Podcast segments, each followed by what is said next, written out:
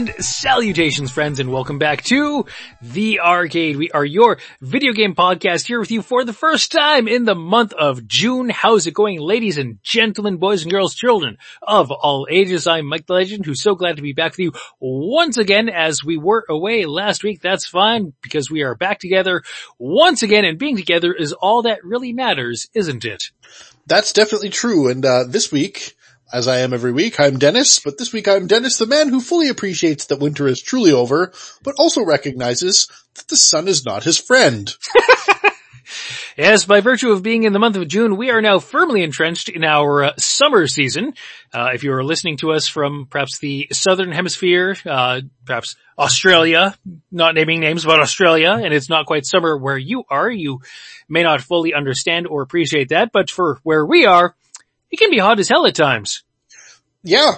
And, you know, people like to, you know, always make that dumb joke of like, oh, well, you know, in Canada, it's like, you know, you're all igloos and blah, blah, blah. And, you know, even the city we live in, Winnipeg, Manitoba, um, where, you know, the jokingly given name, the slang name of our city is Winterpeg, but Winnipeg has an 80 degree swing Celsius wise in temperature in, you know, an average year, which sounds insane to some people and it is. it's truly insane.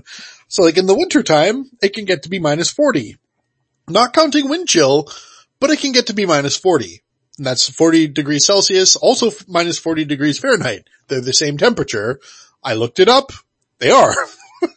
um, but then it, in the win, in like the summertime, it can get to be plus 40, which is you, you know how, if you consider zero just kind of like, eh, it's kind of cold, kind of hot, eh, well, it's not kind of hot, it's kind of cold, but plus 40 is as hot as minus 40 is cold. That's the best way I can describe it.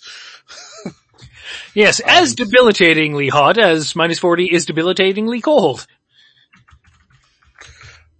And I'm just like looking up the, ah, so it's, it gets to be 104 degrees Fahrenheit, which and that's before Humidex. So, um, yeah, don't know if that sounds crazy or not. If it may, hopefully it sounds kind of crazy to some people that it goes from minus 40 Fahrenheit to 104 Fahrenheit. If you're an American listening to this, um, yeah, it's, uh, but yeah, so the heat all heat aside, like, you know, heat can be escaped from, you know, so I'm, I'm not, I'm not complaining that it's warm or anything like that. Um, but I'm just specifically saying the sun is not my friend because, well, you know, I, I have that, you know, um, my cultural back, my cultural makeup is such that, or genetic makeup, whatever you want to call it, is that at least half of me is, you know, nondescript general UK very white people, white pale, vampire type people as it were, maybe, if you want to put it that way. Um, so when, you know, I get out in the sun and I'm not wearing sunscreen, if I am, you know, foolish, which I often am and forget, um, to put sunscreen on, I will get a bad sunburn and not in a row, but two or actually it might be a, in a row, you know, still time is still a blur with this whole lockdown that we're still in. Um, but I think it's been two weekends in a row, or one weekend, another weekend where it didn't happen, and then this past weekend where I've gotten a bad sunburn in a different place. Two weekends ago it was on the top of my head because I didn't think to lather a bunch of sunscreen into my, the top of my head. Most people don't think about that, you know. I usually either wear a hat or whatever. And anyways, uh, but then the other day it was just one arm because I was just kind of out and I guess the way I was situated, whatever I was doing outside, I must have been just you know, being baked from one side more than the other. So yeah, my one arm looks very red and it's a little bit, uh, touchy to the touch, but, um, yeah, the sun is not my friend. So it sounds like uh, it really doesn't take much for you and your skin to uh, get uh, uh, the kernels extra crispy. Yes, and the worst part is after being burned, I go back to being super white. it, it doesn't translate into a tan at least. So it doesn't, it's not like, you know, I start getting that healthy summer color to my skin, you know, like I don't, I don't get that nice healthy summer tan. Nope. Not at all. So, so there's no real, uh, lasting effect or, or beneficial consequence to being burned. It all just kind of goes away and your skin and your pigment seems to live in the two extremes. Yep. No in between. like Winnipeg, there's no in between of the extremes that my skin can be in. Well, you sir, uh, sounds like your skin at least and your uh, tanning capabilities, uh, have been dealt, uh, just a rotten hand. Yes. Yes, they have. and, uh, it's only June. It's, uh, only gonna get worse from here too.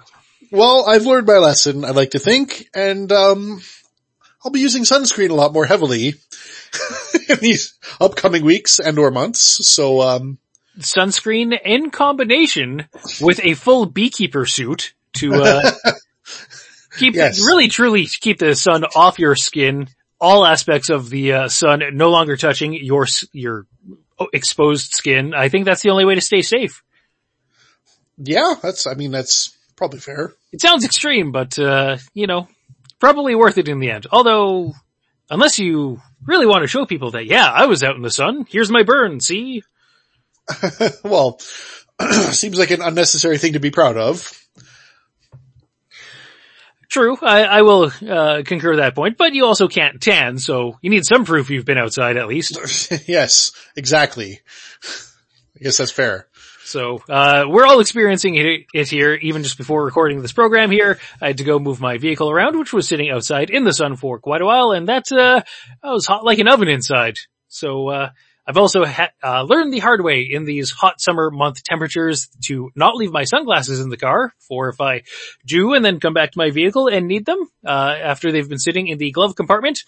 I get some burns around my eyes. Yes. And spoiler alert, you'll always need your sunglasses. Ah, it's true. It being so bright out and also their prescription and I like to see things. Yes, exactly. So this is our fate and I'm sure you out there are suffering perhaps a similar fate if you have somehow managed to avoid all of this or uh, perhaps have, have some techniques or ideas uh, to help Dennis exist in the sun or uh, more uh, appropriately peacefully coexist with the sun.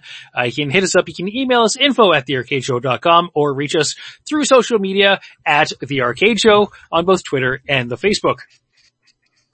So that's, uh, that's a good opening opening repartee to and fro, back and forth, but uh, let's let's keep the good times rolling, if you will, with some ludicrous leadoffs, uh, both of which we have this week. Two we have this week, I should say, and both involve uh, ridiculous amounts of money.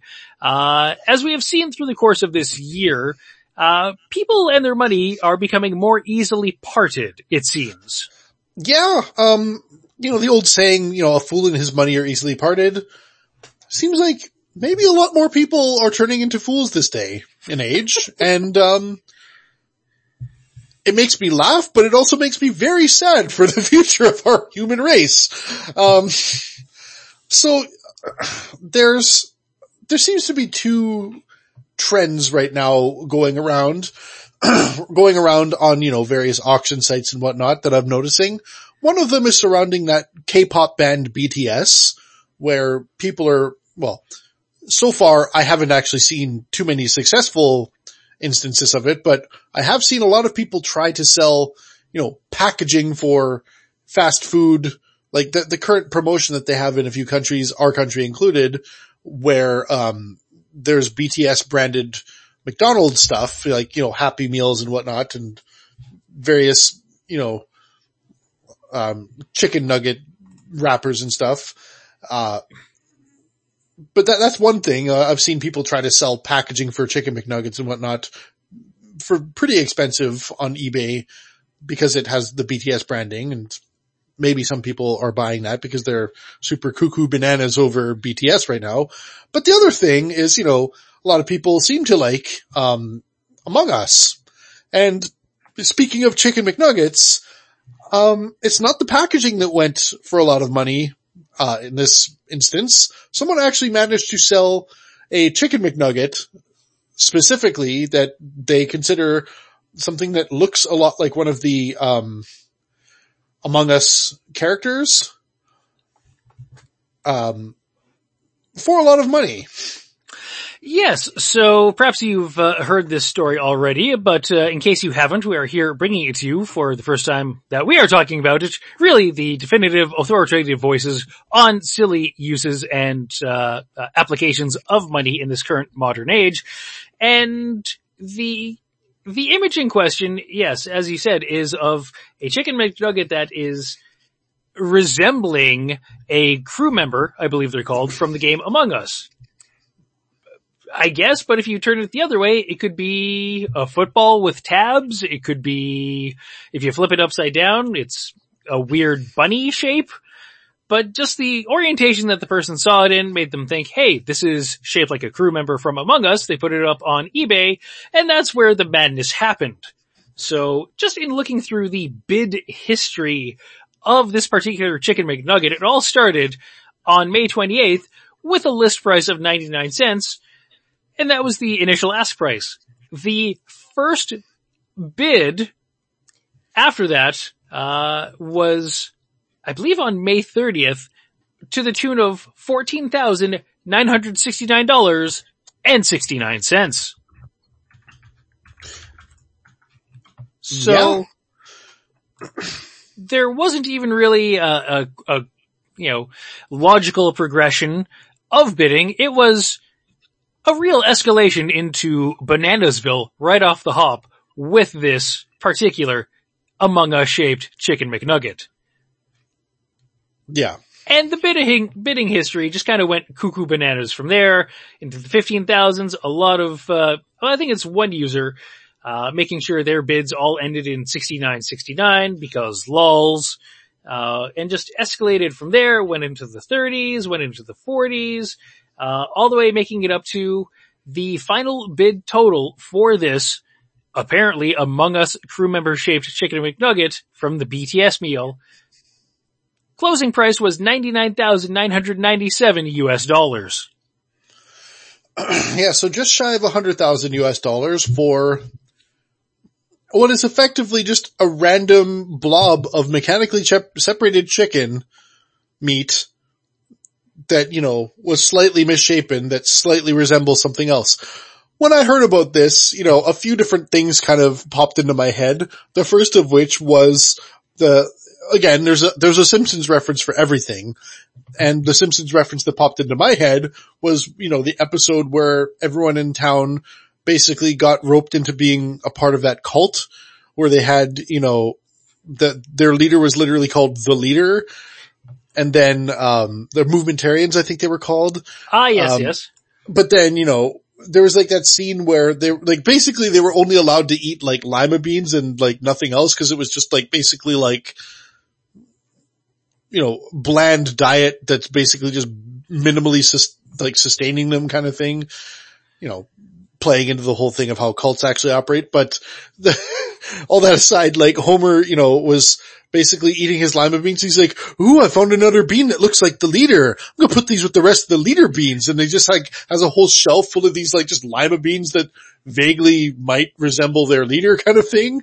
So that was the first thing that popped into my head when I thought about this. I'm like, okay, oh, I found an Among Us thing. Like, okay, did you?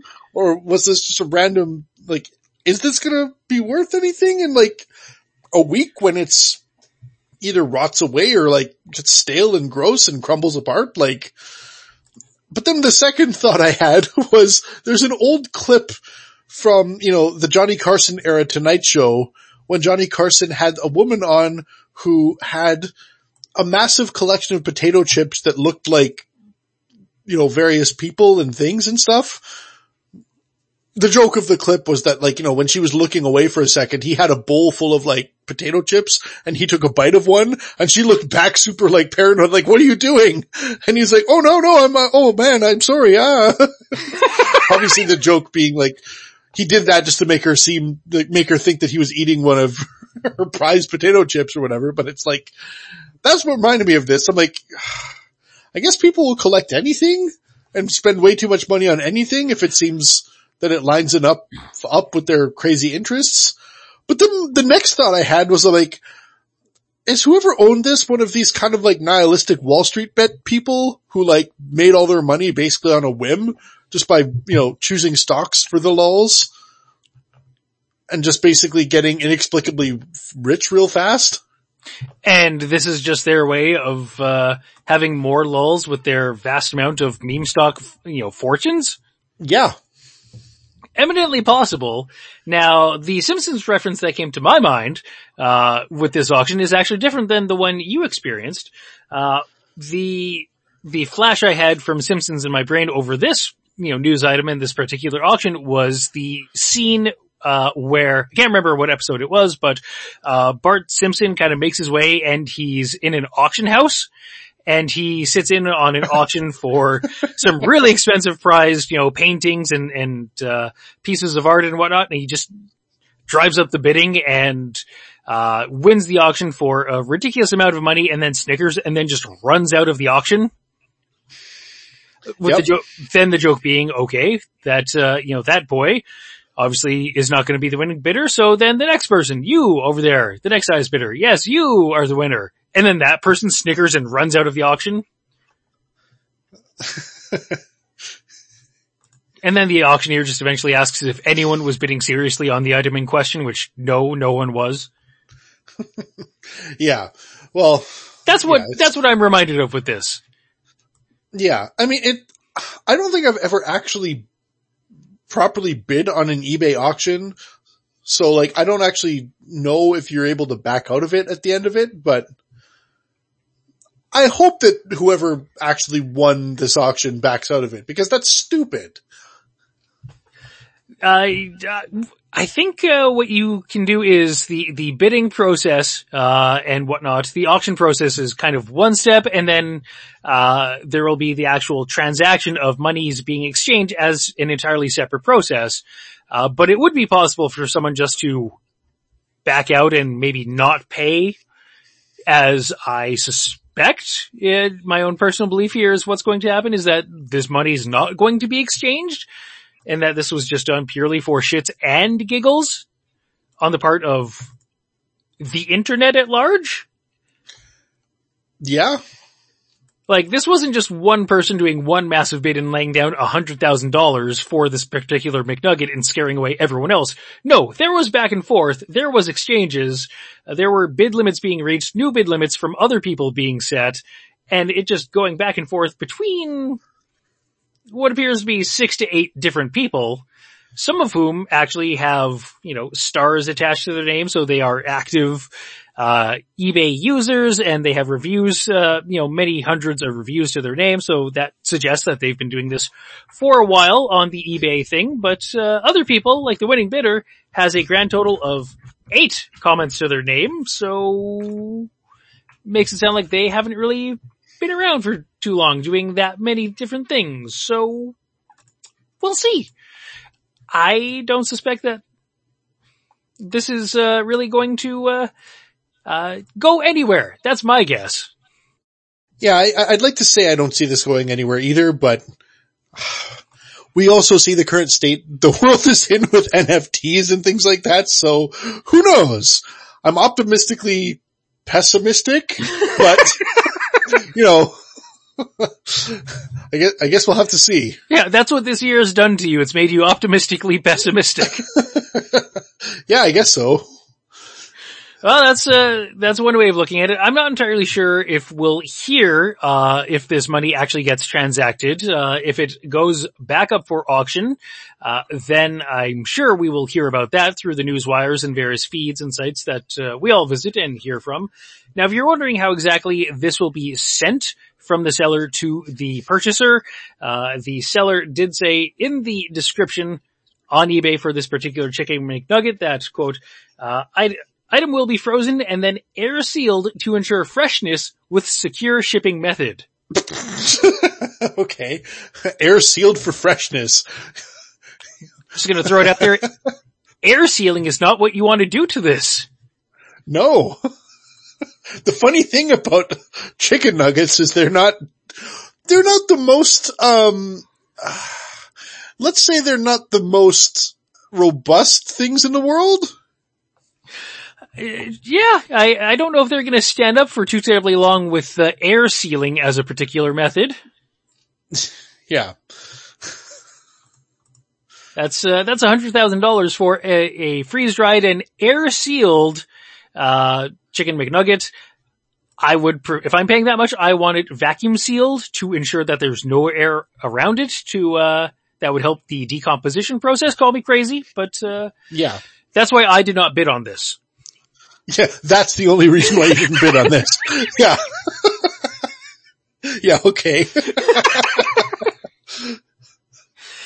So we shall see, but, uh, remember, uh, back say in the Ten Commandments, the, the movie, the Ten Commandments, uh, towards the end when, uh, Charlton Heston comes down from the mount with the, uh, the tablets and all the other Israelites are basically just having just one wild shindig uh, around him and they're all worshiping the golden calf that they've all lost their way and, and worshiping the golden calf.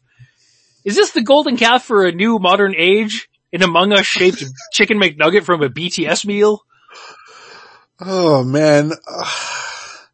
If this isn't it, then surely it'll be one of the NFTs that gets sold. Get, that gets sold, I should say. Yeah. Cause, cause this, this reeks to me of like golden calf. Except with the golden calf, uh, even though it was just, you know, a movie based on a fictional book, but, um, you know, at- Real, hashtag real talk.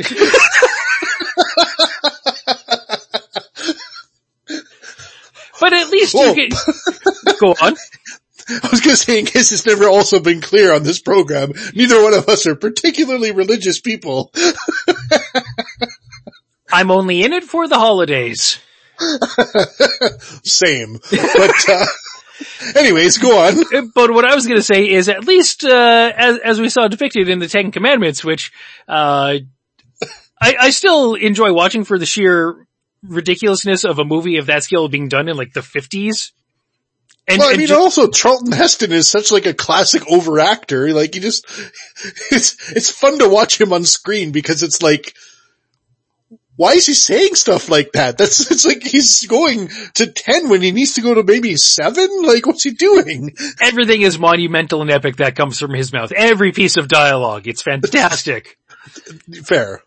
but, uh, what, you know, th- th- I can, I can see an actual golden calf, like a statue made of gold, at least being a lot more worthy of, uh, worship and, you know, corruption of people's souls and, and whatnot than a goddamn chicken McNugget. Yeah. So that's, that's the point I'm gonna make here and, uh, it's been fun. You know, society and civilization was, uh, was fun while it lasted, but uh, I think we all knew this ride was gonna end at some point, right? Yes.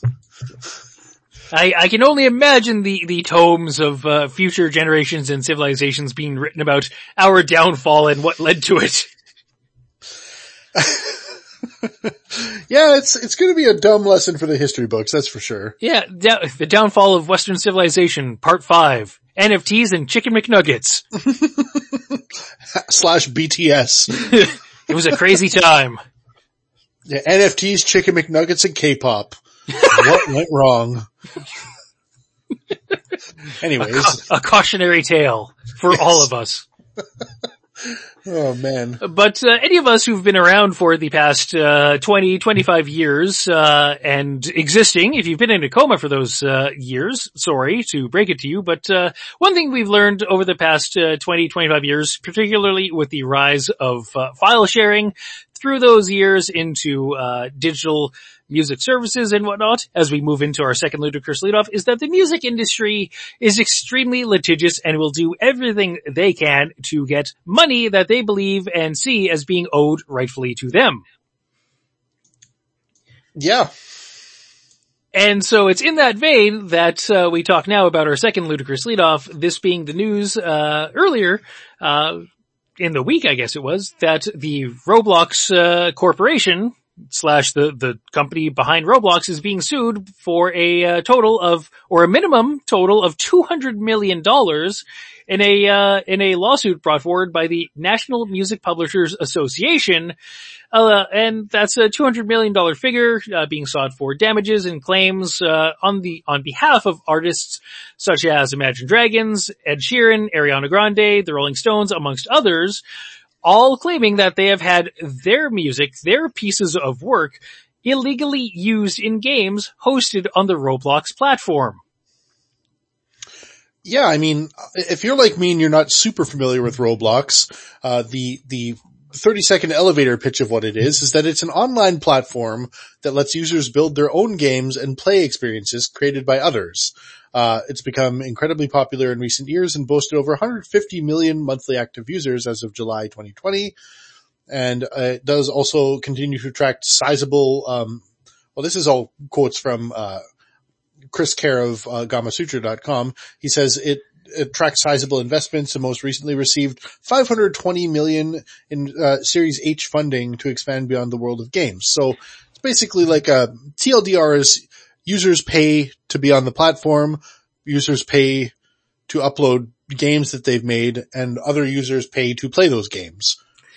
That's And- the whole thing. Yeah, and not only that, users can also pay to insert music that they want, perhaps from their own collection or whatever other sources, into the games they have made and put up on the Roblox platform.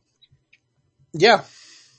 So that seems like perhaps a giant blind spot that the Roblox Corporation has had previously. Now, people and users will be paying with Robux, the in-game virtual currency, but that's all money that goes to the Roblox company, and they're all collecting it so people can use a song without necessarily getting the proper permissions and rights for it from the publishers, the, the rights holders, uh, songwriters, all that stuff. Basically ev- everyone involved with the song. So the only people making money in that transaction of somebody uploading a song that they want in their game on the Roblox platform is Roblox themselves. Yes. Again, I, I bring this back to what I first said. Anyone who's been alive and awake for the last 20, 25 years has learned that the music industry is extremely litigious and they will get every dollar, every red cent they believe is rightfully theirs. Where has the Roblox company been for these past 20, 25 years? Yeah, I just had to look it up. Roblox was first released on PC back in 2006 and iOS on 2012 and Android 2014, Xbox One 2015. So, you know, technically they've been around for about 15 years. I don't know if it's always been like maybe you know, 15 years ago the internet wasn't quite as robust as it is now, but you know, that's just the nature of how the internet's been going. But yeah, it's the fa- I'm I'm honestly surprised that you know there was never any sort of like content ID or vetting of anything like that. Cause I mean, this goes, this goes back to, you know, the whole thing that happened with rap. Remember when rap was basically like the whole, the whole concept of, you know, a lot of rap and hip hop is based on sampling old music and like some of the best hip hop, most classic hip hop was made under the constraint of like trying to find, you know, samples that no one can really identify and use them in a creative way until, you know, you know, it, it really came kind of to a head with the brilliant and also ridiculous Paul's Boutique by like the Beastie Boys, which is from like the late eighties when it was like they were kind of unashamedly sampling like hundreds and hundreds of sources. Very obviously, like sometimes you could be like, oh, there's a Beatles sample. Oh, there's like a Paul Simon sample. There's a this sample. There's a that sample. Oh, they're using, they're blatantly using parts of songs, but in, you know, in a creative, interesting way. That's like, it's like, that's a Beastie Boys song. They include this other song, but there was no rules around it until then. And then after then it was like, we gotta figure this out because people are basically having their, they feel like they need credit, which in a way is kind of fair because it's like, you know, it's like if you're sampling something that no one's ever heard before, you're still kind of benefiting a little bit from someone else's work in a way. So I see where they were coming from, but that's, that's going back like almost 30 years. and yeah, I mean, that's the whole reason why content ID exists on Facebook or on uh, YouTube and Facebook and stuff, right? So if you upload anything that they determine has like a copyright, they have AI to kind of automatically, you know, silence out those parts and like really, yeah. And I know, for example, like there's also people who are employed by major labels like Warner Music Group and stuff, who their whole job is literally clicking through new YouTube videos, listening through and seeing if there's any music in them and basically, you know, en masse filing copyright strikes against people. It happens to people all the time. It, it does. And somehow the uh, Roblox Corporation and the Roblox people haven't had any sort of system in place to deal with that for users uploading content on their platform, which seems not just like a blind spot, but a horribly massive blind spot that you can drive a truck through. Yeah. Very much like, yeah, not just a blind spot, but like just an outright like, like they were closing their eyes and walking forward and hoping for the best. Unaware that, you know, they were maybe walking towards a bit of a cliff and that cliff being, you know, the whole, um, NMPA being the National Music Publishers, Publishers Association. Um, yeah. Yeah. So, uh, I, yeah, that's, uh, if that isn't a blind spot and, uh, just a, a bit of an oversight, then it's, I think to me would be deliberate ignorance. I'm actually surprised that they were managed, they've made it all the way to Series H funding. Uh, well, you know, not only Series H funding, Roblox as a company went public in March. Yeah, so when you go public, like there's a lot of like crazy due diligence that needs to happen, and you'd think that this would have come out as like a, as maybe a potential liability, like, hey, all this music that's in a lot of these games people are uploading, is this all on the up and up? Like, is this licensed? Like, it's the whole reason why, like, if, like, if you've ever played like a game like The Sims, for example, they don't use real music. Sometimes they, like, they have managed to license some music, but it's always done in like a sound alike fashion. And even in Guitar Hero, like sometimes it's cheaper to license a song if you don't license the original recording. Cause like in the first Guitar Hero game, a lot of the songs would just be cover versions played by, you know, very, you know, accomplished session musicians, but like, you know, you'd, you'd hear like an Ozzy Osbourne song or something like that, maybe not, not, not the original version off of whatever Ozzy Osbourne album, but like a bunch of session musicians just playing the song or whatever. Like, like there's different degrees of like licensing music and stuff that you have to kind of go through. Unfortunately, if you want to make money off of stuff like this. So it's crazy that this never really came out in any sort of like due diligence checking or, um, I don't remember the, what they call it, but it's basically when a company go, like, is going to go public or take on new series of investors, like you really need to like comb over all of your assets and like really like with a fine tooth comb, like look through like, is there anything here that can potentially screw us when we start making more and more money? and either that process didn't uh, get uh, done so well, was glossed over, skipped over, whatever the case might be. Uh, we don't know, but it is resulting in Roblox facing a minimum $200 million lawsuit on the part of the National Music Publishers Association. Group President David Israelite uh, said in the press release uh, discussing the lawsuit that had been filed said, quote, Roblox has earned hundreds of millions of dollars by requiring users to pay every time they upload music onto the platform, taking advantage of young people's lack of understanding about copyright, and then they take virtually no action to prevent repeat infringement or alert users to the risks they are taking, end quote and they are seeking specifically monetary damages for what uh, the group describes as quote Roblox's unabashed exploitation of music without proper licenses, and the group intends to quote ensure songwriters are fully paid for their works on the platform. End quote. Yeah. So is this one of the rare instances where the Music Publishers Association and just rights holders of songs and whatnot or more generally and more broadly, the quote unquote music industry is actually in the right? I think so, maybe.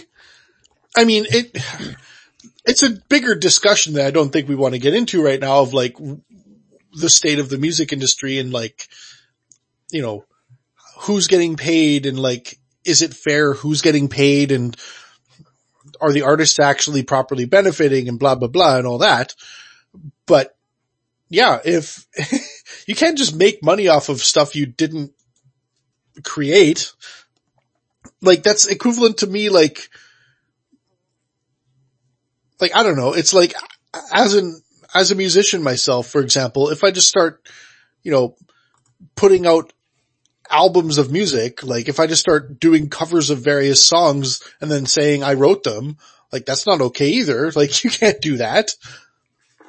Or like literally not even giving any sort of nod or credit or anything of just like, then you end up with like another layer of this problem of like, I'm assuming that they're trying to skew younger for their audience here with Roblox. I don't, my loose understanding of what they are, like I'd imagine that, you know, it's maybe meant for a younger audience. If people are being exposed to things the first time, maybe it's a, like, maybe it's a little bit weird if they're just like, oh, I really like that song from this game.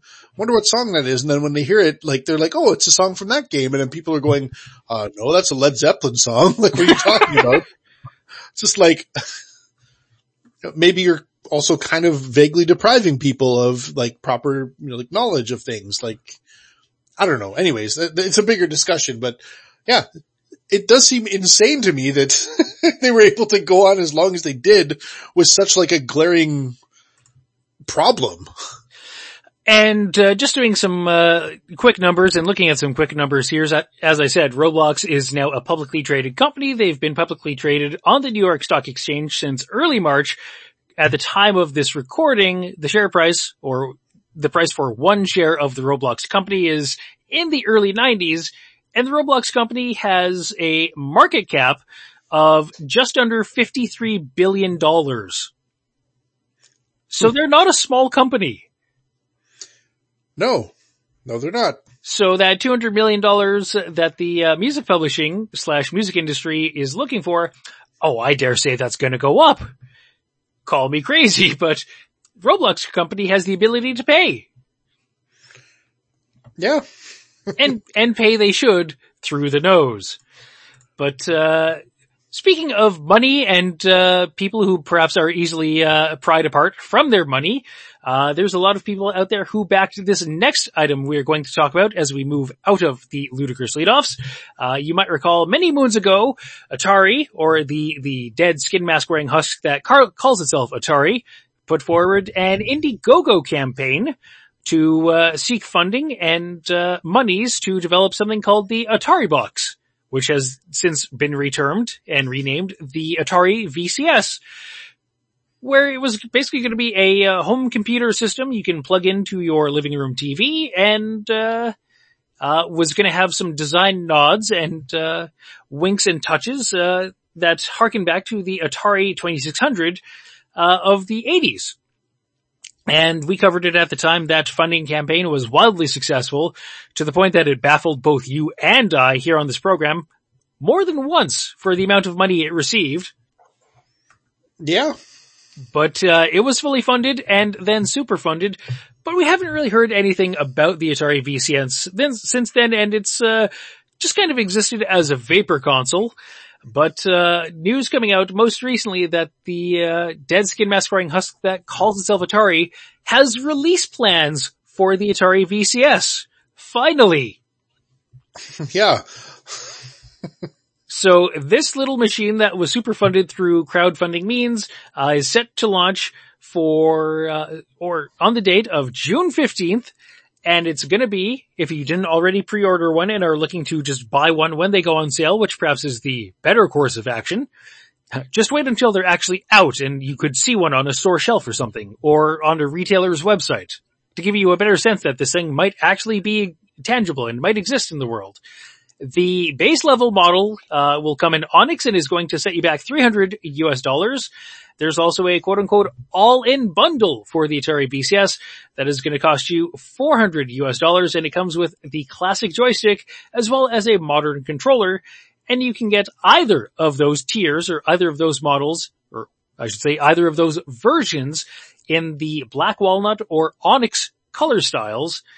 And if you so choose, you can buy uh, each controller separately. So you can buy a modern controller separately. You could also buy the classic joystick controller separately. Those will cost you $60 US a piece. Yeah, so, so not, not cheap hardware. Not cheap hardware at all. And if you're wondering what you all get with that for this personal computer that plugs into a TV, comes preloaded with 100 arcade and tw- Atari 2600 games. There will also be a subscription included to the arcade library that's being done by Antstream. And this device can also double, as I said, as a PC, so you'll be able to install Windows or Linux on it and then use it for other tasks. You'll also be able to uh, watch Netflix on it, Prime Video, as those apps will come preloaded onto it. It's going to come with a Chrome, Chrome, Chrome browser, which is a tongue twister. Chrome browser loaded into it, as well as various Google Workspace apps. Uh, so if you actually want to do some productivity work with it, you'll be able to do that for a mere 300 or 400 US dollars. If yeah, you don't I mean, already have a computing device. Yeah, if you don't already have a computer or a laptop in, you know, which is usually these days the preferred, um, form factor for a computer that you'd want to get if you're just looking for a computer that does everything you wanted a computer to do rather than having to buy all of like, you know, your keyboard, mouse and, you know, screen separately and everything. Um, but yeah, having said that though, it, it does run on an AMD Ryzen processor and it is, you know, has 4K output resolution, can do HDR, can do 60 frames a second. Though just take any of those things with like a giant asterisk and or grain of salt because, you know, we don't know if it's going to maintain 60 frames a second in every game that's released on it because anyways, but also has dual band Wi-Fi, Bluetooth 5, USB 3, so like, it's, it's pretty standard modern computer stuff that you're going to get with like, you know, any decent modern computer, but yeah, no idea, um, what the actual benefit is and why you'd want this, you know, as an actual game console. Those benefits haven't been sold to us yet. No, no, they haven't. With the main appeal to this point seemingly being that it comes preloaded with uh, a uh, hundred old games uh, either from the uh, old arcade days and or the Atari 2600, which is all well and good. I'm sure there are some classics on there, uh, Galaga, Centipede, um, you know, Missile Command, things of that nature, perhaps even Joust. Uh, but not all games from that era were good. No, they're also, I mean, this is going to maybe sound like sacrilege, especially given, you know, what our show is called and what the whole MO of our show is supposed to be, but a lot of those games, I just don't know if they really aged super well. That's uh, that's a fair comment. That's a, a fair thing to uh, to say and question, given that the the era that they were being developed in was early era game development. So people didn't really know what they were doing, uh, slash they were figuring it out as they went. Uh, they they were laying the tracks down as the train was chugging along. Yeah, there weren't uh, good standards of game development. It was just kind of uh, anyone with an idea, sure, go with that. See what happens. There was a there was a whole lot of uh, throwing crap at a wall and see what sticks back in that era of game development in the 80s. Yeah, no, granted, you know, like a lot of good stuff did come from it and a lot of sort of standards were built out of it, but it's still like the early days. Like it, like those weren't where, you know, the best examples you can point to of like what a great classic video game is came from necessarily with, with, you know, with the exception of maybe a couple possible exceptions, like, you know, like a, like a Pong or whatever. But yeah, it's, uh, anyways, uh, w- without getting, you know, too much more potential for us being roasted on the internet about, you know, saying incendiary things like that. Yeah, back to the original point that I made of like, there's not really any benefit as to, you know, to buy this thing otherwise. It's like, which is in stark contrast with the next thing we're going to talk about in just a second, but there's not really a benefit to this because it's like, I hate, you know, I hate to bring it up, but it's like ROMs have been a thing for like 20 years. It's very easy to just kind of get a hold of, you know, a ROM pack of all the old Atari 2600 games if you're so interested in doing so. I also think, you know, that the, like the Atari flashback is already a thing too. And it's not super expensive. And it's, you know, if, if that's, if your goal is just to play a bunch of old Atari games, there's a million ways to already do that. If your goal is to play new video games, you need like a selling point. You need games. you need like dedicated developers. You need to release, you know, that killer app for your system. Have they done this? Uh, I dare say they haven't as the, uh, one of the selling points, one of the main selling points they uh, kind of talk about on their site too is the fact that this can be a personal computer used for whatever you want. So the retro slash gaming aspect of this device is kind of uh, uh, downplayed a bit, or at least uh, uh, tempered with the fact that you can use the device for these other applications, whatever you might think of but it was initially sold kind of as a way to play these old games slash play newer games but people already have a ways and means of doing that. Yeah. Also, is this the best form factor for it? People are probably going to gravitate towards their phone for doing a lot of these things. Like if it's just doing emails or they're going to get a laptop or something, or at the very least something with a bigger screen. Like it's more like I would say the screen, keyboard and mouse and whatever like input methods are more important than the actual thing itself. Like that's a very old kind of idea. Like people, like I don't want to say this, but I, I want to like it's it seems kind of like as a society we're almost like I'm not talking about like the people that like to build computers. Those people are always going to be there. Like you know the, the gamers who are always trying to get the newest and greatest graphic cards and things like that. But that's not everybody. Like the grand majority of people are not doing that. Like the vast majority of people are very likely trying to just find some all-in-one solution that's economical for themselves. And these days that's a laptop, right?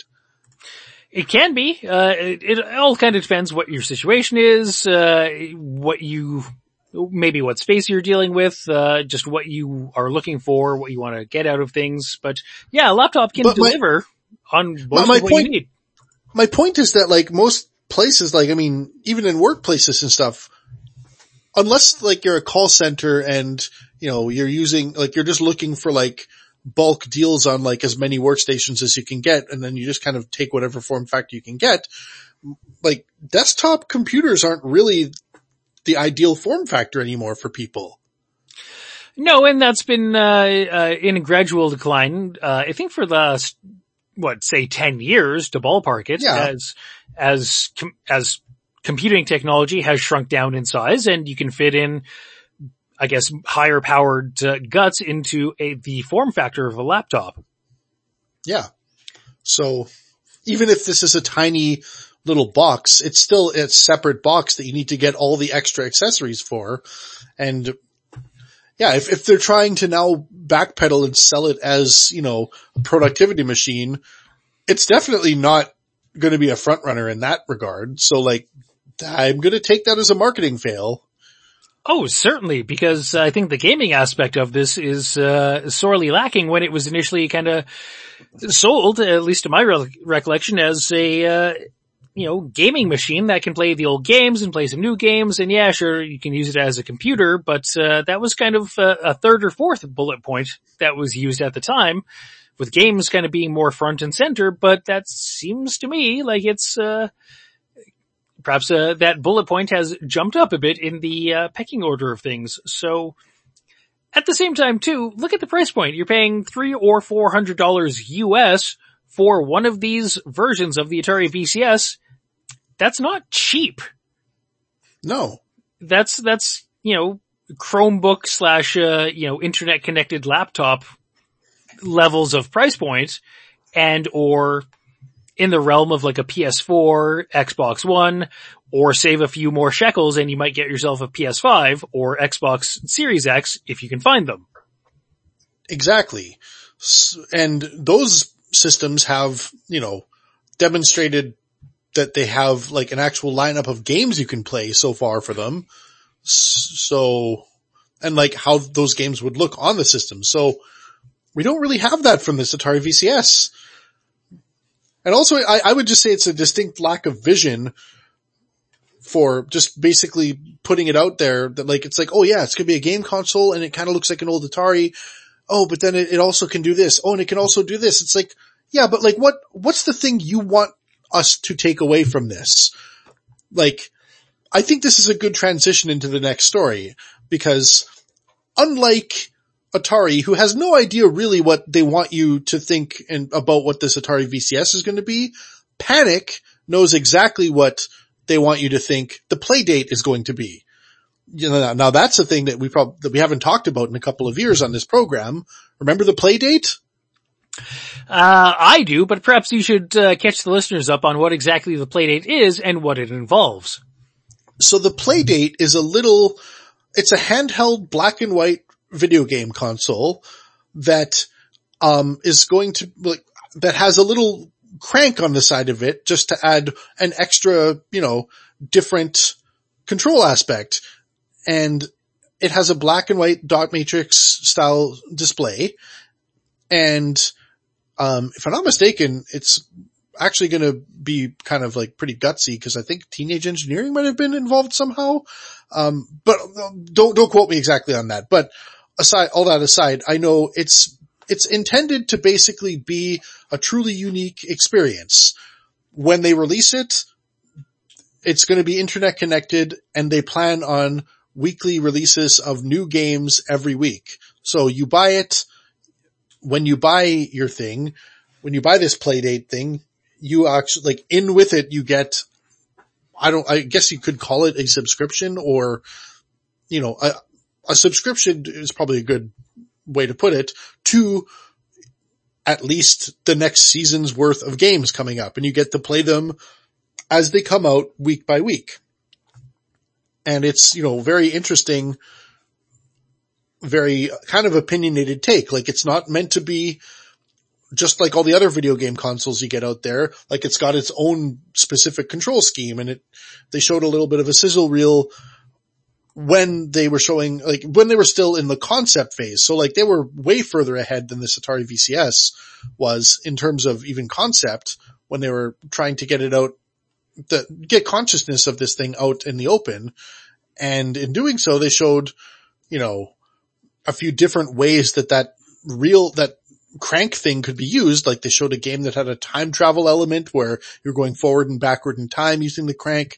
I think they showed a fishing game because obviously they showed a couple of other things as well. Like, I mean, they, they weren't explicitly just selling you on the idea of the crank, but they were also selling you on the idea of like, you know, kind of a lo-fi looking console that is going to provide unique, new, simple, but possibly still challenging gaming experiences that aren't like other gaming experiences you're going to get on all the major regular consoles that you're going to get out there. Yeah, it was, uh, it's going for a, a certain quirkiness over, uh, over, or instead of just pure guts and power. Yeah. But, um, yeah, so just to, just to kind of, in my head, put a cap on this, Atari VCS, I don't know what they want me to buy. Like, I know they want me to buy this VCS when it comes out, but they haven't given me a reason to buy it that's really a good reason because they don't seem to know what the good reason is. They just, they seem to think, oh, well, it's, it's a video game console. Oh, but it, it can also be a computer. Oh, you could put Windows on it maybe. Oh, you could put Linux on it. Well, you know, there, there's probably gonna, you know, we're gonna have games available for it. But maybe you can do whatever you want with it. It's like, okay, well maybe I'll pass then because I already have a million devices that are exactly that. Thanks. I'm not gonna buy it. Whereas Playdate, I look at it and go, oh, it is not like anything that I own. Huh. They, they're actually selling a new thing to me. it's different. I, I can't get that experience with other existing devices and things I have. Hmm, interesting. So that's the difference between these two things. Absolutely. Uh, Playdate is not just trying to sell you and convince you to buy their device or the Playdate device, uh, simply through the use of nostalgia as Atari is trying to do with the VCS. But are, is, is that what Atari's doing? My point is that I don't think they know what they're doing. Like they're, they're using Atari, the name and like the wood paneling, sure, a little bit, but when it comes down to like the rest of it, it's very unclear.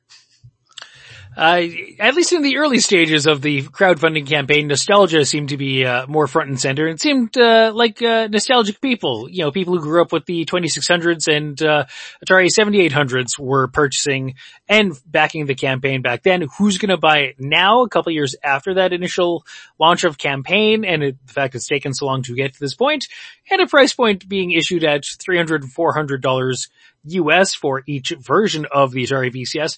I don't know who the uh, target audience is anymore with a very muddled message, or who they would reach, I should say, with a muddled message. But the Playdate, as you've uh, laid out, presents a unique idea from the outset. From the from the moment you look at the Playdate, you you get that this is going to be a different experience compared to everything else you have played or, or are able to play at this current point in time. And there's no wishy-washiness about it, which is my big point like they're providing a unique experience. They're not backpedaling out of, out of the experience to, you know, once they realize like, oh, well, if, if that doesn't quite do it for you, uh, you, you, you still could check your email on it maybe, or oh, there, there's probably going to be Netflix.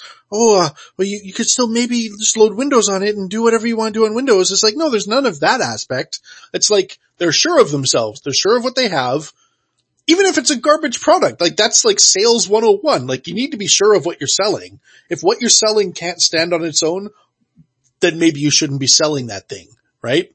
This is true, and uh, we are talking so much about the Playdate now uh, for a good reason. Because while we have a a launch date for the Atari VCS, we still have uh, no clear launch date yet for the Playdate, but we do have an idea when pre-orders at least are going to go live for it, and a better idea of price point. So the uh, date, specific date, you know, day and date for pre-orders uh, has not been announced yet, but we know at least the pre-order month will happen sometime in July. That is when people will be able to go online and pre-order a Playdate, the quirky little yellow device for themselves at a price point of 179 US dollars. Notably cheaper than the Atari VCS.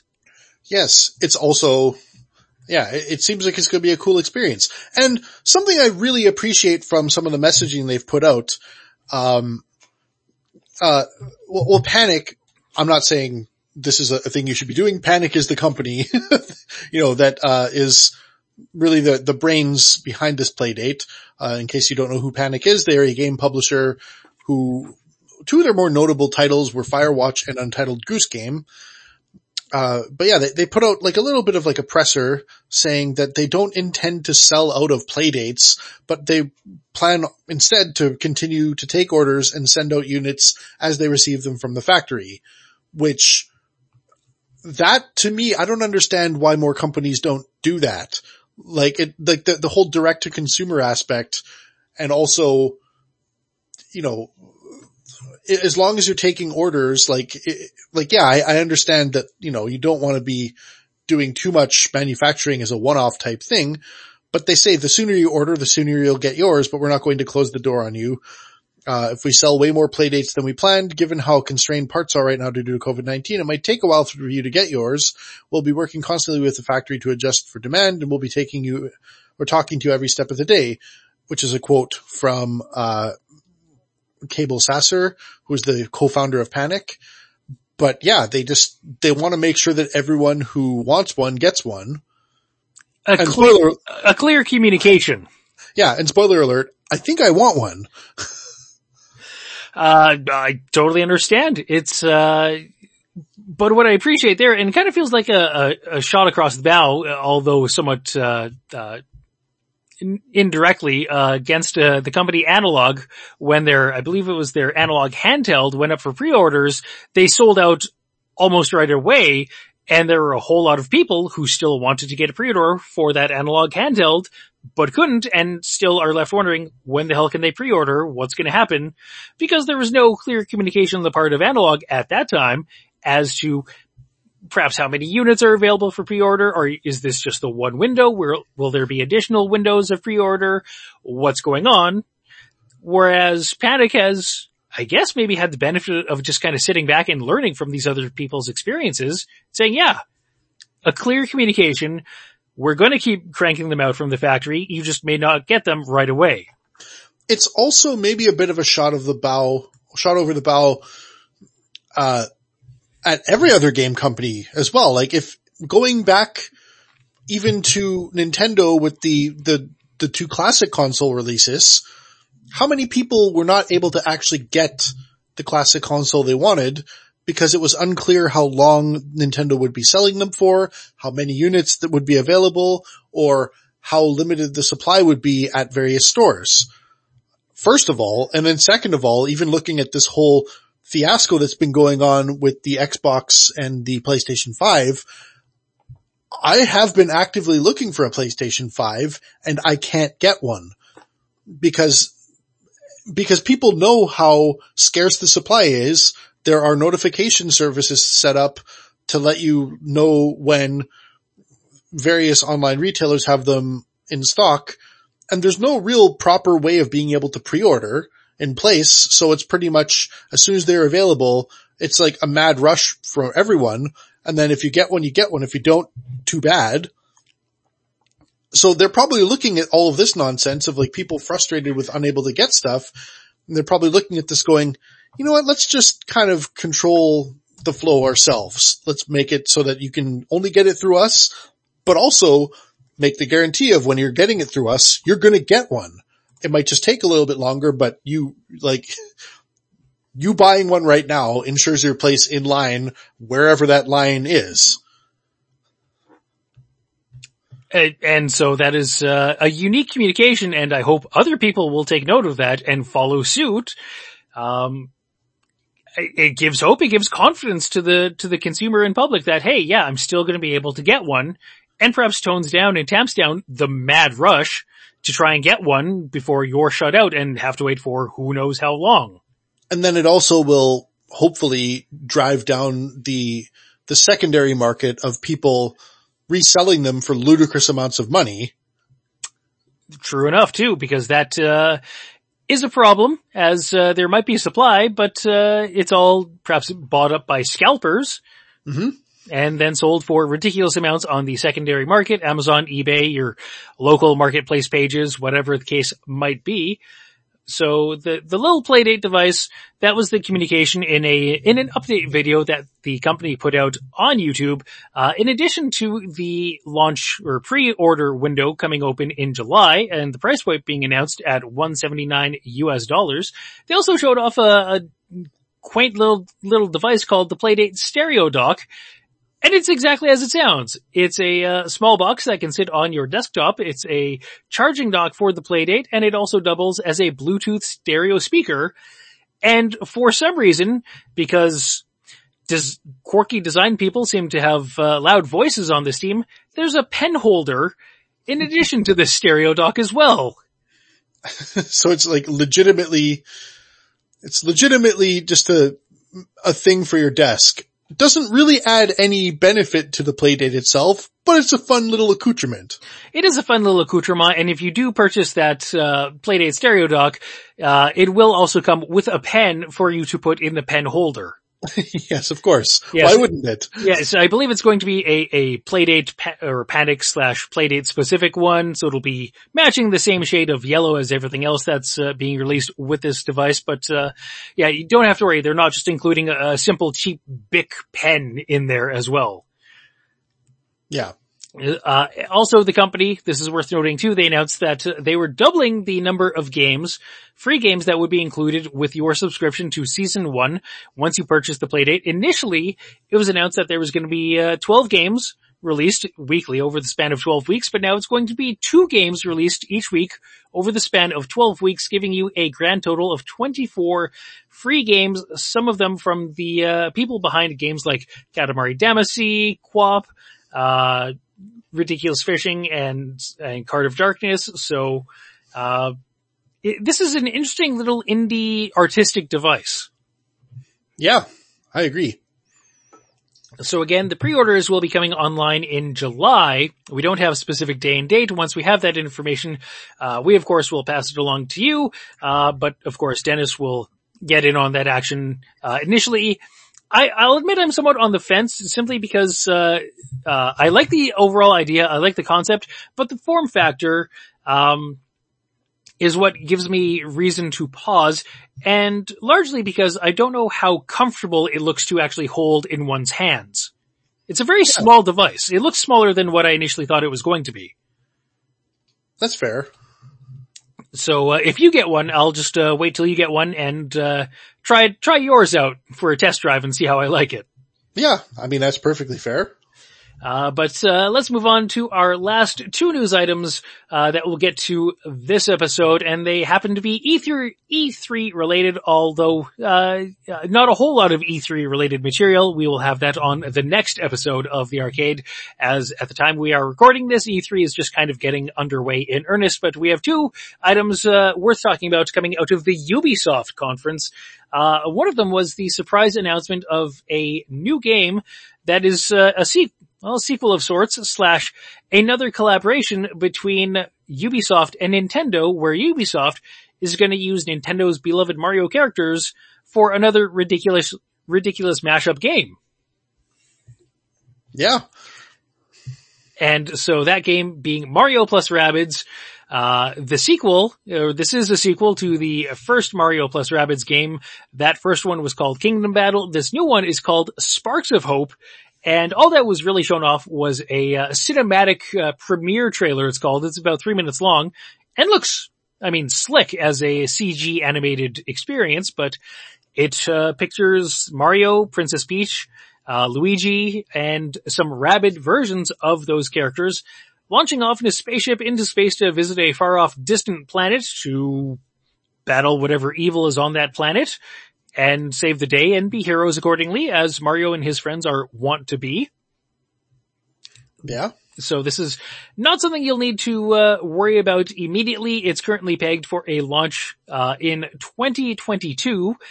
Uh, there was also a, uh, brief gameplay trailer shown off. It looks to be a bit more open, looks looks to be a bit more actiony, and uh, perhaps slightly less strict uh, strategy involved than the initial Mario plus Rabbids game. But we'll have to see as more gameplay details come out.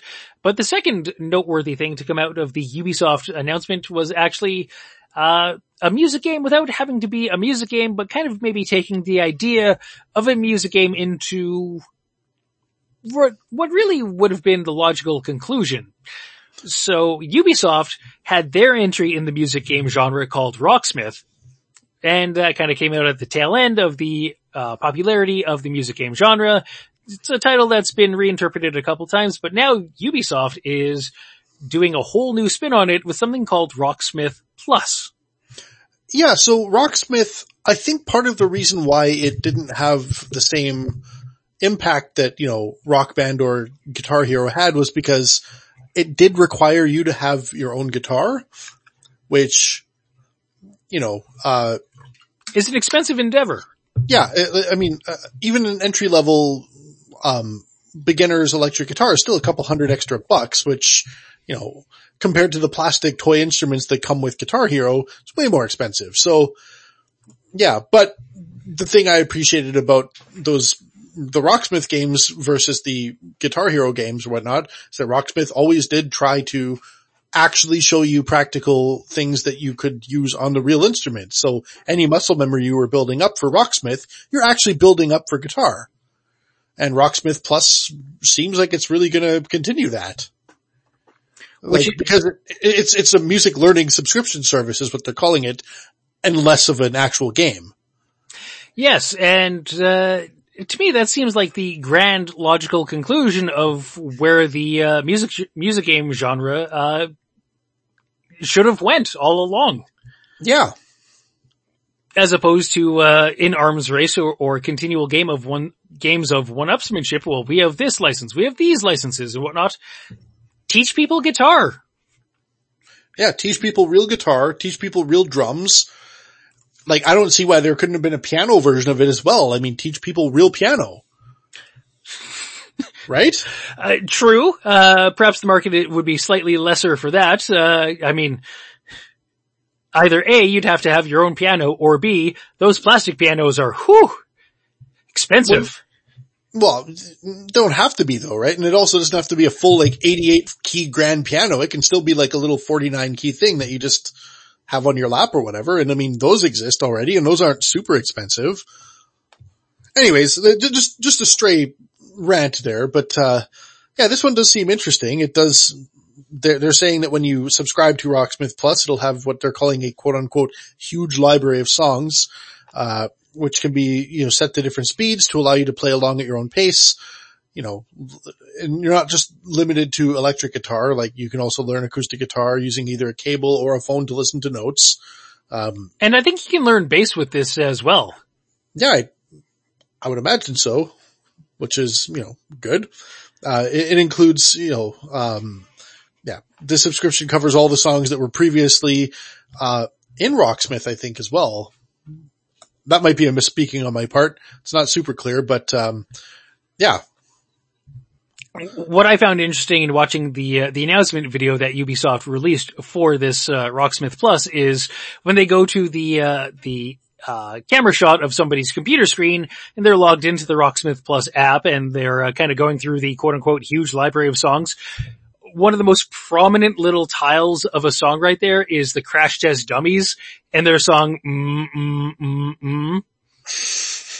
Which, you know, if you're of our, of a certain age range, all of the lyrics to that song have been replaced in your head with the Weird Al version of it, which is headline news. It's true, but also I found that as a uh, Winnipegger, the, the hometown of the Crash Test Dummies band, like, ah yes, ha, an interesting little unintentional shout out. Yep. But, uh, yeah, so Rocksmith Plus, uh, it's, it's going into the actual like serious learning skills category for music game. Yeah. So, uh, take that, uh, everything else you've ever done, Guitar Hero, Rock Band, all those sorts of, uh, entries. Yeah. So no word yet on any sort of uh, release date or any sort of price point for what uh, a subscription to Rocksmith Plus would actually run you. Uh, I'd imagine it'd probably be a couple bucks a month. Of course, greater discount if you subscribe a year at a time or whatnot, but then you'll have the ability to just kind of learn on your own time at your own pace. Yeah. Which, you know, uh, that's how music learning should be.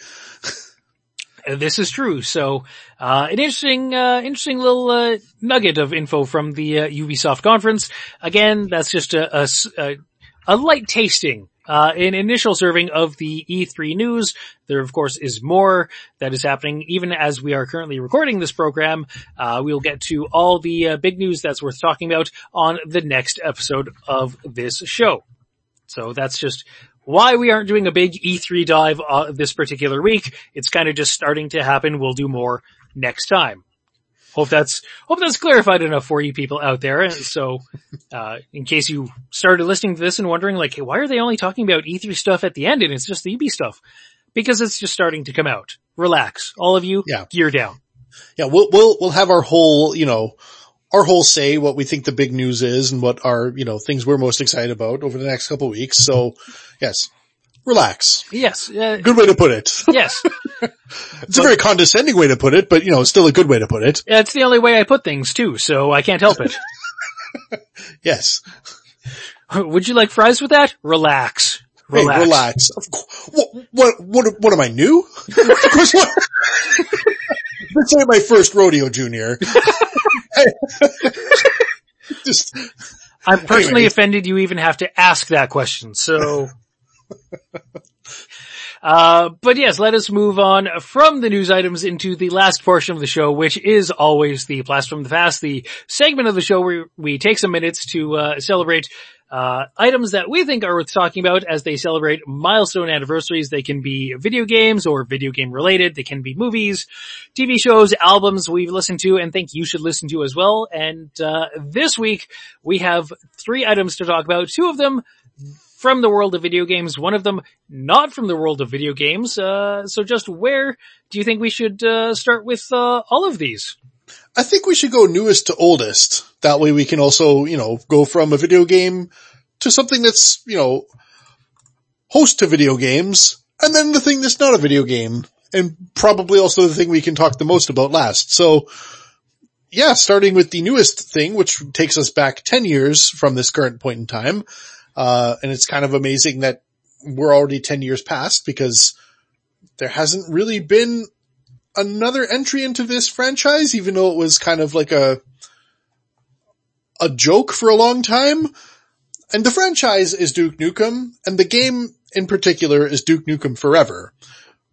It was released on all the consoles and everything at the time that were available back 10 years ago. And the story behind Duke Nukem Forever is that it was basically stuck in development hell for, uh, since 1997. So about 14 years. Um, despite the fact that, you know, 3D Realms kept putting out ads every couple of years to maintain what small level of hype people had for it. And eventually, yeah, eventually they ran out of money and then Gearbox bought up the property and or the company 3D Realms and then finally just finished it and released it. And it got very lukewarm reviews. Or no, not lukewarm reviews, negative reviews. Let's just say that. Yes, it was not warmly received. No. The, the 15 year development cycle had not been kind to the development of Duke Nukem Forever. Uh, w- given the fact the game took so long to develop, there was uh, numerous personnel changes, there was numerous technology changes, and we don't quite know what state Gearbox Software inherited Duke Nukem Forever when they just purchased the Duke Nukem property and purchased 3D Realms back in the, you know, early, know, prior to 2010 Yeah. or 2011 it is, but still. So just a protracted, needlessly protracted uh, development cycle for a game such as Duke Nukem Forever. And uh, I think it uh, became quite clear when Duke Nukem Forever shipped and was finally released that the uh, window of popularity for the character of Duke Nukem had kinda sailed.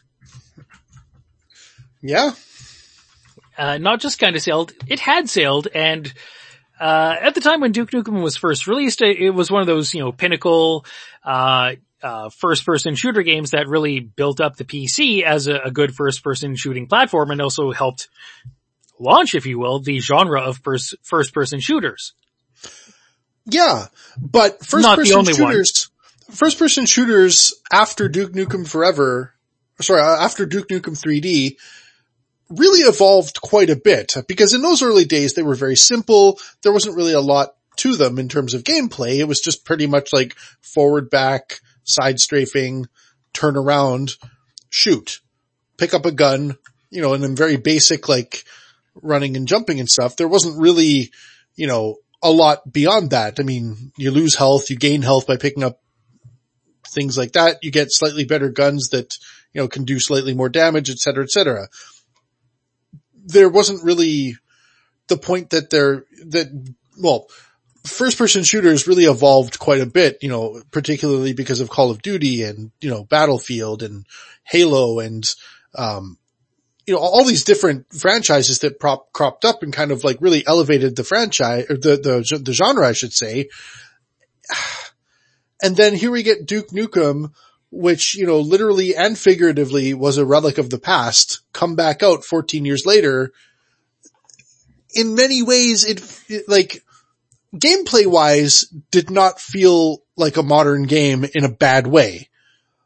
Like all of the quality of life improvements of, you know, various that basically people figured out over the past 15 years were mostly ignored. But then all that aside, as a character, Duke Nukem was hundred percent a relic of the past.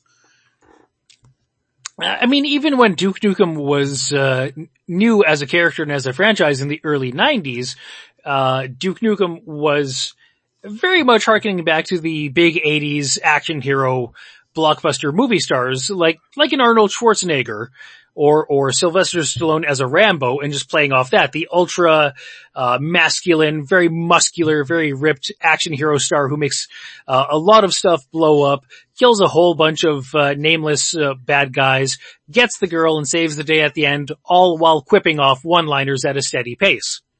Yeah. So- but, but as a character, I mean, like there are aspects to his character which, you know, didn't really age well. And, you know, in the intervening years between the last Duke Nukem game and when Duke Nukem Forever came out, you know, even like 10 years is a long time even for like even people's senses of humor and like the general sensibility of society to kind of like look at stuff and go, ooh, that's a little cringy. And there's a lot of that in this game.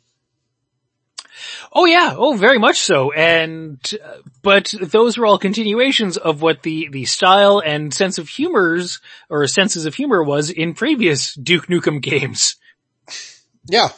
Uh, They hadn't really been edited out or revised at all, they were just kind of kept in because that was the universe of the character, which the rest of the world had passed by in the time it was still in development. Yeah. Which is a, a wild thing to talk about, but yeah, it was, it was finally released. And I want to say my sense is it was just released through gritted teeth by Gearbox just to finally get the thing out there. Yeah. Though like, I, I think a, a lot of people thought that Gearbox would be doing something more with the franchise after and, you know, continuing on with the franchise and, you know, making new, uh, making a new game, like making new games, I should say, even in the intervening years, because I don't think there has been another Duke Nukem game since. Um, yeah, what I, you know, I think it's a real missed opportunity to basically have the, the character and basically not make a, I'm basically a relic of the past and I don't know how to be in the modern world game. Like maybe that could be too on the nose, maybe it's too played out of an idea, but you have Duke Nukem. That could very easily be a thing, right? Oh, certainly. And it's, uh, I think would be an interesting idea and allow for, uh, some interesting creative, uh, storytelling and also slightly introspective storytelling, uh, from, I guess the, the standpoint of a game character too. Yeah, but then maybe, you know, when you get into that territory, people maybe sometimes start to either lose interest or not fully understand. Like it's, it's kind of what happened to Last Action Hero, right? Like people kind of wrote it off as just like a goofy, over the top, ridiculous, like much worse than regular Schwarzenegger fare, even though it was kind of like a meta take on the standard Schwarzenegger fare. Um, Yeah. it- yeah. you know, offering uh, a take, a commentary almost on the the standard Schwarzenegger affair, Schwarzenegger affair, and could certainly do that with Duke Nukem as a character. And and that avenue is still open to Gearbox. They haven't explored it yet, uh, so don't know how it would turn out. They haven't really done anything with the character of Duke Nukem. Yeah. Which, uh, yeah, unfortunately. Or is that fortunately though? Is the character just so tired and played out that, uh, what could you do? Yeah, I mean, that, that, that's also fair. I mean, it would really require someone with the right touch to be able to bring Duke Nukem back in the modern age, I think. Because yeah, in many other ways, like as Duke Nukem Forever really did show us, kind of was a relic of the past in a lot of different ways, and maybe it was best left that way. Yes, and uh, maybe that's just what uh, Gearbox's plan is. Just leave uh, Duke Nukem there. The, you know, the last chapter of the Duke Nukem story was released. That's fine. It's uh, it's there. They paid X amount for the property. Paid a lot more in lawyers' fees once uh, the parent company of 3D Realms and other people sued them left, right, and center.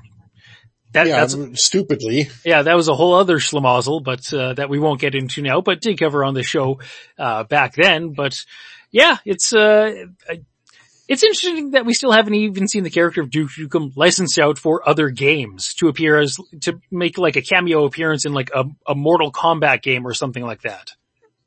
Yeah. That is also surprising. Like, uh, just given the amount of, uh, games that will do crossovers or bring in characters from other properties, uh, yeah, I mean, uh, look, Mortal Kombat, uh, every DLC pack for the last couple of games has had some sort of non-Mortal Kombat type character going on. A lot of them pulling from, from, uh, action movies or, or horror movies. So why not throw Duke Nukem in there? You know? Yeah.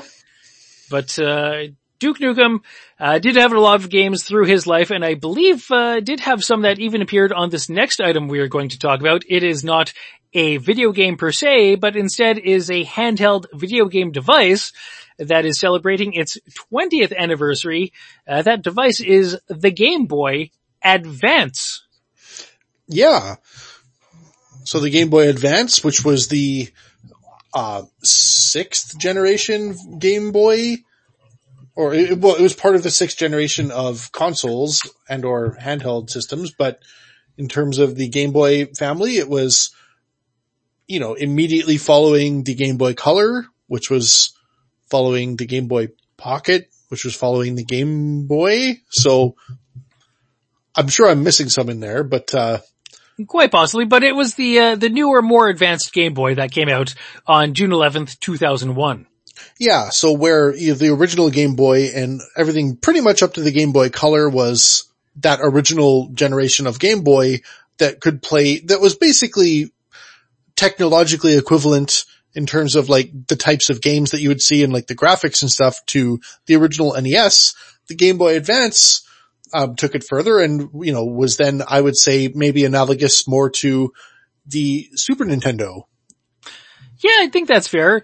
Uh, Super Nintendo, if not slightly improved from the Super Nintendo. Yeah, because I mean, it could play, like there were a number of Super Nintendo re-releases for the Game Boy Advance and it played them with no problem whatsoever. So yeah, and they all looked better. And this was uh, at the time uh, the dominant uh, handheld machine. Uh, it was. Yeah. There was just something about it where it just made sense as the next logical iteration of the Game Boy. The initial form factor for it, a little unsightly because when it was first released, it was uh, in a more horizontal orientation, uh, just a very purple color, and uh, basically, as you see the Switch laid out when you're using the Switch in, in handheld mode, that's how the Game Boy Advance was laid out, uh, back then. Then in later iterations or model redesigns of the Game Boy Advance, we got things like the Game Boy, uh, uh, Advance SP and, and it became a clamshell design, which is what I have and still play and still works. And it just had a whole lot of games and a whole lot of, uh, good, solid, fun, enjoyable games for it. yeah, It, uh, you know, eventually did get a backlit screen, had shoulder buttons to it. Um, yeah, just was a real solid, stable, steady machine that, uh, was successful, uh, was, uh, in operation from, and was supported from 2001 to 2010. Uh, sold at retail initially for only a hundred bucks US, which back then I think was a good price and still looking back at it now, only get, you know, paying a hundred bucks for the Game Boy Advance or something like that seems like a steal of a deal. Yeah. I mean, like you don't really see that type of deal anymore. Um, but yeah, And Um, eventually went on to sell over 81.5 million units during its life cycle, which is uh, a damn good amount, was uh, then succeeded by the Nintendo DS. yeah. So yeah, it, this was the, the last time Nintendo did a more traditional Game Boy style thing as well. I think it's worth noting because from the DS forward, um, they started introducing touch controls and, uh, in the case of the DS in particular, multiple screens and things like that. Just, they started kind of going off the rails a little bit in terms of their ideas until they finally hit upon the Switch and now that's where they are at now. Um, but yeah, So the Game Boy Advance, 20 years old. If you still have one, good chance it's still working. Uh, might need a new battery or something, but still works. And, uh, this is also from the time too when uh, Nintendo was still trying, uh, those crazy kooky ideas to connect their handheld devices to their home console devices because you could actually connect and use your Game Boy Advance in some ways with some games for the, for the GameCube. Yeah, that's right. Using the, the link cable, there was a number of different games that were kind of designed around this whole, um, this whole mechanic. I mean, the, I think the two most notable ones that pop out in my head were Final Fantasy Crystal Chronicles and Legend of Zelda Four Swords Adventures. That's right. Where I, I recall with, uh, Legend of Zelda at least, the four different people, or perhaps three different people playing with the Game Boys connected would each control a different link and kind of have their own map on their own screen. Yeah, exactly. And I don't quite recall how, how it worked in Crystal Chronicles. Uh, I think, would it be the same idea where you each had your own character and could kind of play through and control your thing through the, uh, Game Boy Advance? I actually don't remember. Um, I th- think it had something to do with being able to see the map or maybe rather than having a heads up display, it might have just kind of went on to being on the Game Boy itself. Um, but yeah, it was one of the, yeah, they, they sold that whole connection, even though, I mean, I guess in hindsight, it, you know, wasn't maybe, maybe not the strongest use of it if I just really don't remember what it was, but, um, yeah. But even so, there was still, uh, just a, a, great amount of games from Nintendo and from other third party companies released for the Game Boy Advance. That was, that was a great era, a great solid era of uh, handheld gaming was the Game Boy Advance era, which uh, all began again on June 11th of 2001 as we kind yeah. of wrap up the video game, uh, two video game segments or portions of the Blast from the Past, but now the thing that uh, we do really want to talk about, it is a movie that was released to the masses on June 12th, 1981, distributed by 20th Century Fox. It was directed by a comedic legend. It was produced by a comedic legend. It was written by a comedic legend. It was starring more than one comedic legends. This movie we're talking about now is History of the World Part 1. Yes. I'd just like to basically first say with the big joke being there was no part 2. that, that was one big joke, like built right into the title, but in terms of big jokes, it's not really surprising that there's going to be a lot of them because that comedic legend you're talking about was Mel Brooks a man who basically, yeah, I, I, I feel that he, like, he's getting the recognition I think he deserves now, but I'll say it, like, I'll, you know, I've, I've said it many times. I think he hasn't gotten the recognition he really truly deserves as a filmmaker because he makes comedy. And yeah, comedy for some reason in, you know, the, the classic, you know, academy terms, for some reason is just not as respectable as any of the other genres, even though arguably it's the hardest thing to nail and to make relevant and to keep being funny for a long time. Yes, over the span of an entire 90 to 120 minute experience, uh, as often as movies are, um, it's, it's hard to keep the, the audience engaged and still laughing all throughout. You have to consistently deliver new, different jokes to make people laugh all throughout the course of that experience. I also mean, uh, sorry, in, in terms of that, that time comment, I also mean in the second way too, comedy is arguably one of the form, like the, the most susceptible forms of media to aging poorly. True enough. And I rewatch, you know, Mel Brooks movies, not super frequently, but you know, every couple of years I'll say, Hey, I haven't seen this movie in a while. I'll watch this one. And I think, you know, in, you know, with the exception of a couple of like maybe, you know, problematic things here and there, they pretty much hold up. There, there's some sort of timeless quality to Mel Brooks comedies. Yeah. And maybe it's because some of the bigger ones weren't really sent, set in any sort of contemporary era. Yeah.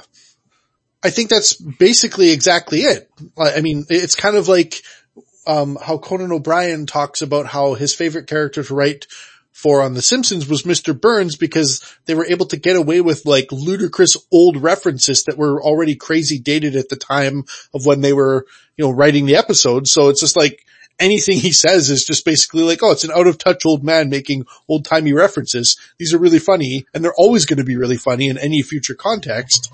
So it's almost like a future proofing and like, yeah. And I think it's like Mel Brooks really kind of understood that very well with almost all of his movies. Yeah, I mean, look at uh, Blazing Saddles. It's an old western. Look at uh, Young Frankenstein. Well, it's like a, a 1930s style horror movie, if you will. Uh, History of the World Part One, not set in any one specific era. Yeah, it's literally just the history of the world. The first part leading up until, you know, well, it, it goes off the rails. I mean, there, there's, there's parts of the movies, but yeah, it's, uh, it gets up to the French Revolution and then they just kind of go through the rest of history in terms of like, you know, like a series of mock teaser trailers. But yeah, I, in terms of like the movie, it's, if you've never seen it, I mean, obviously I'm just going to s- start by saying, if you're a fan of comedy, which if you're listening to our show, I'd like to think you probably have similar interest to us. So hopefully you're a fan of comedy. Um, but th- if the film is basically like, and, and I'll, I'll recommend it very wholeheartedly still, but yeah, the film is basically five main vignettes, each set in a different time and they all kind of like, they're not, like they're connected because, you know, time is, you know, linear and we just kind of know how history generally went, but they're all like, there's, there's similar elements to all of them and they're all hilarious. Yeah, there's not a bad segment to History of the World Part 1. Yeah. I mean, I, I'm sure we each have our favorite segments, but, uh, there's definitely not a bad segment. Like th- there are memorable jokes to me that that I still chuckle chuckle about to this day from each of them. Uh, in I believe it's the uh, the Roman Empire one. There's there's a great Oedipus joke. Uh, Yep.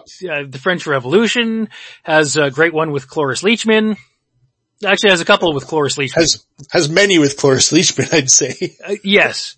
Um, hell, even the, the trailers and coming attractions has some great bits. It's, of, of all the classic Mel Brooks comedies, I think this one is my particular favorite. Yeah, this one is way up there for me. I mean, I don't know if I can, I can, you know, figure out which one between this one and Blazing Saddles is actually my favorite, but it's going to be one of these two, I think. But yeah, this one, super classic. I mean, yeah, I think my whole favorite segment in general is the French Revolution part.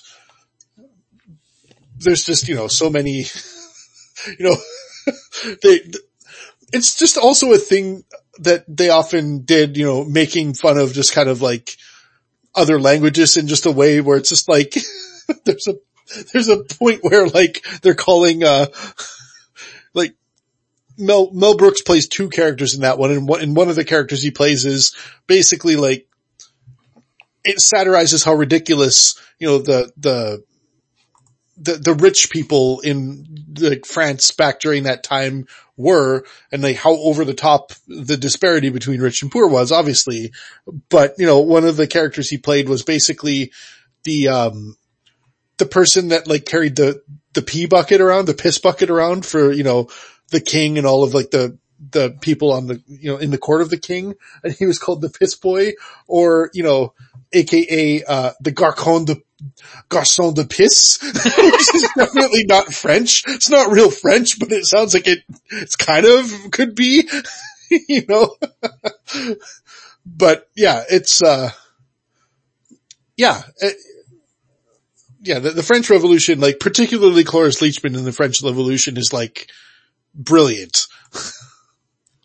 but yeah, um, I think it's worth mentioning too, like in terms of like the cast, this is what I would consider like a classic foundational 20th century more like bringing comedy into the modern age cast. Cause before them, there, you know, there were like, you know, in terms of movie comedy, you had some of like the, the, the people that laid the foundation, like the Marx brothers and, you know, the, the Three Stooges and, you know, Abbott and Costello and stuff, but like really the people that kind of brought the subversiveness of like how comedy kind of became a lot more subversive, I think after Mel Brooks made it that way with, you know, all these people. Like you look at this cast, you're like, oh yeah, that's why comedy became subversive because of these people.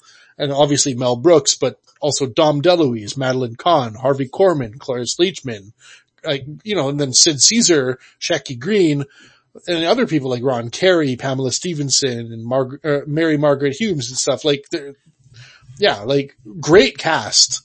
Really great cast. This is a stacked movie, an absolutely stacked movie, uh, because not only of the, the leads you have, uh, differing from segment to segment, but also the number of cameos that are thrown in as well, all throughout. Oh, yeah. Yeah, absolutely. Uh, on top of it, Orson Welles, the great Orson Welles was the narrator of each segment. Yep. Just to, just to make each segment that much more epic, uh, at least epic sounding. Yep. And also, Carl Reiner was the voice of God. I'd just like to point that out. He was uncredited as such, but he was.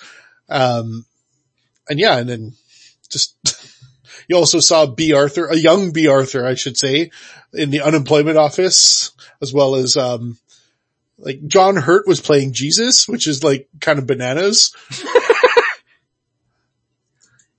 Yeah, Like, there's, the- the- there's, there's a whole lot going on. Yeah. Uh, History of the World Part 1 is, uh, it strikes me as perhaps having the, the quickest pace of comedy. There, there's no lulls, there's no drags, and that could just be because it's segment style as opposed to, uh, a singular narrative that is being told in a, a 90 minute experience. But, uh, yeah, uh, of all the classic Mel Brooks comedies, well, one, you're not going wrong with any of them, but two, this one I think is the one that made me the, laugh the hardest out of all of them. Yeah.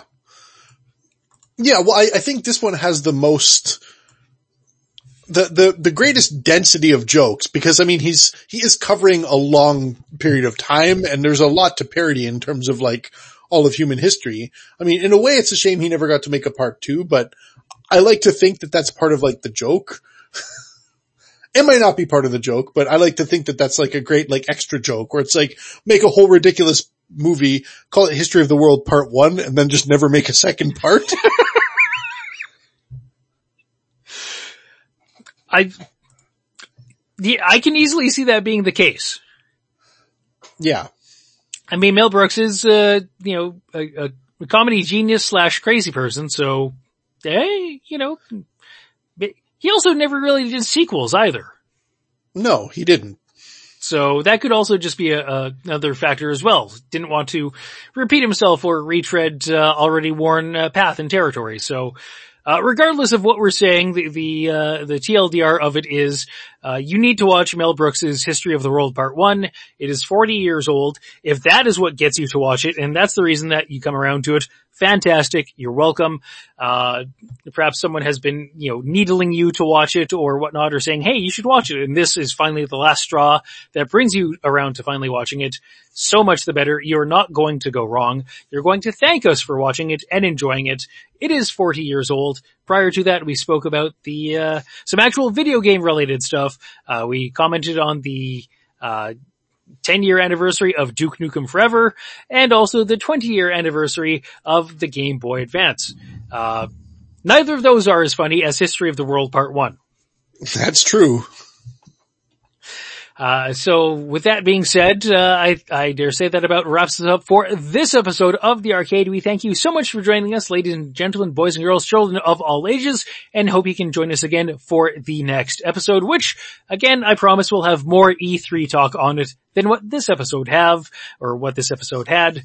Uh, I can assure you it will. So join us again for that. But if you have questions or comments, or if you wish to, uh, quibble with us about how funny History of the World Part 1 is, you can email us info at thearcadeshow.com or hit us up on social media. We are at The Arcade Show on both Twitter and on Facebook. And if you haven't done so already, give yourself the gift or give someone else the gift of subscribing to this program. We are on iTunes. We are on Google Podcasts. Direct links to our pages on both of those platforms can be found on our homepage of thearcadeshow.com. So that's all I have to say about now and uh, simply we'll leave you with this. Until next time, good night everybody. Good night.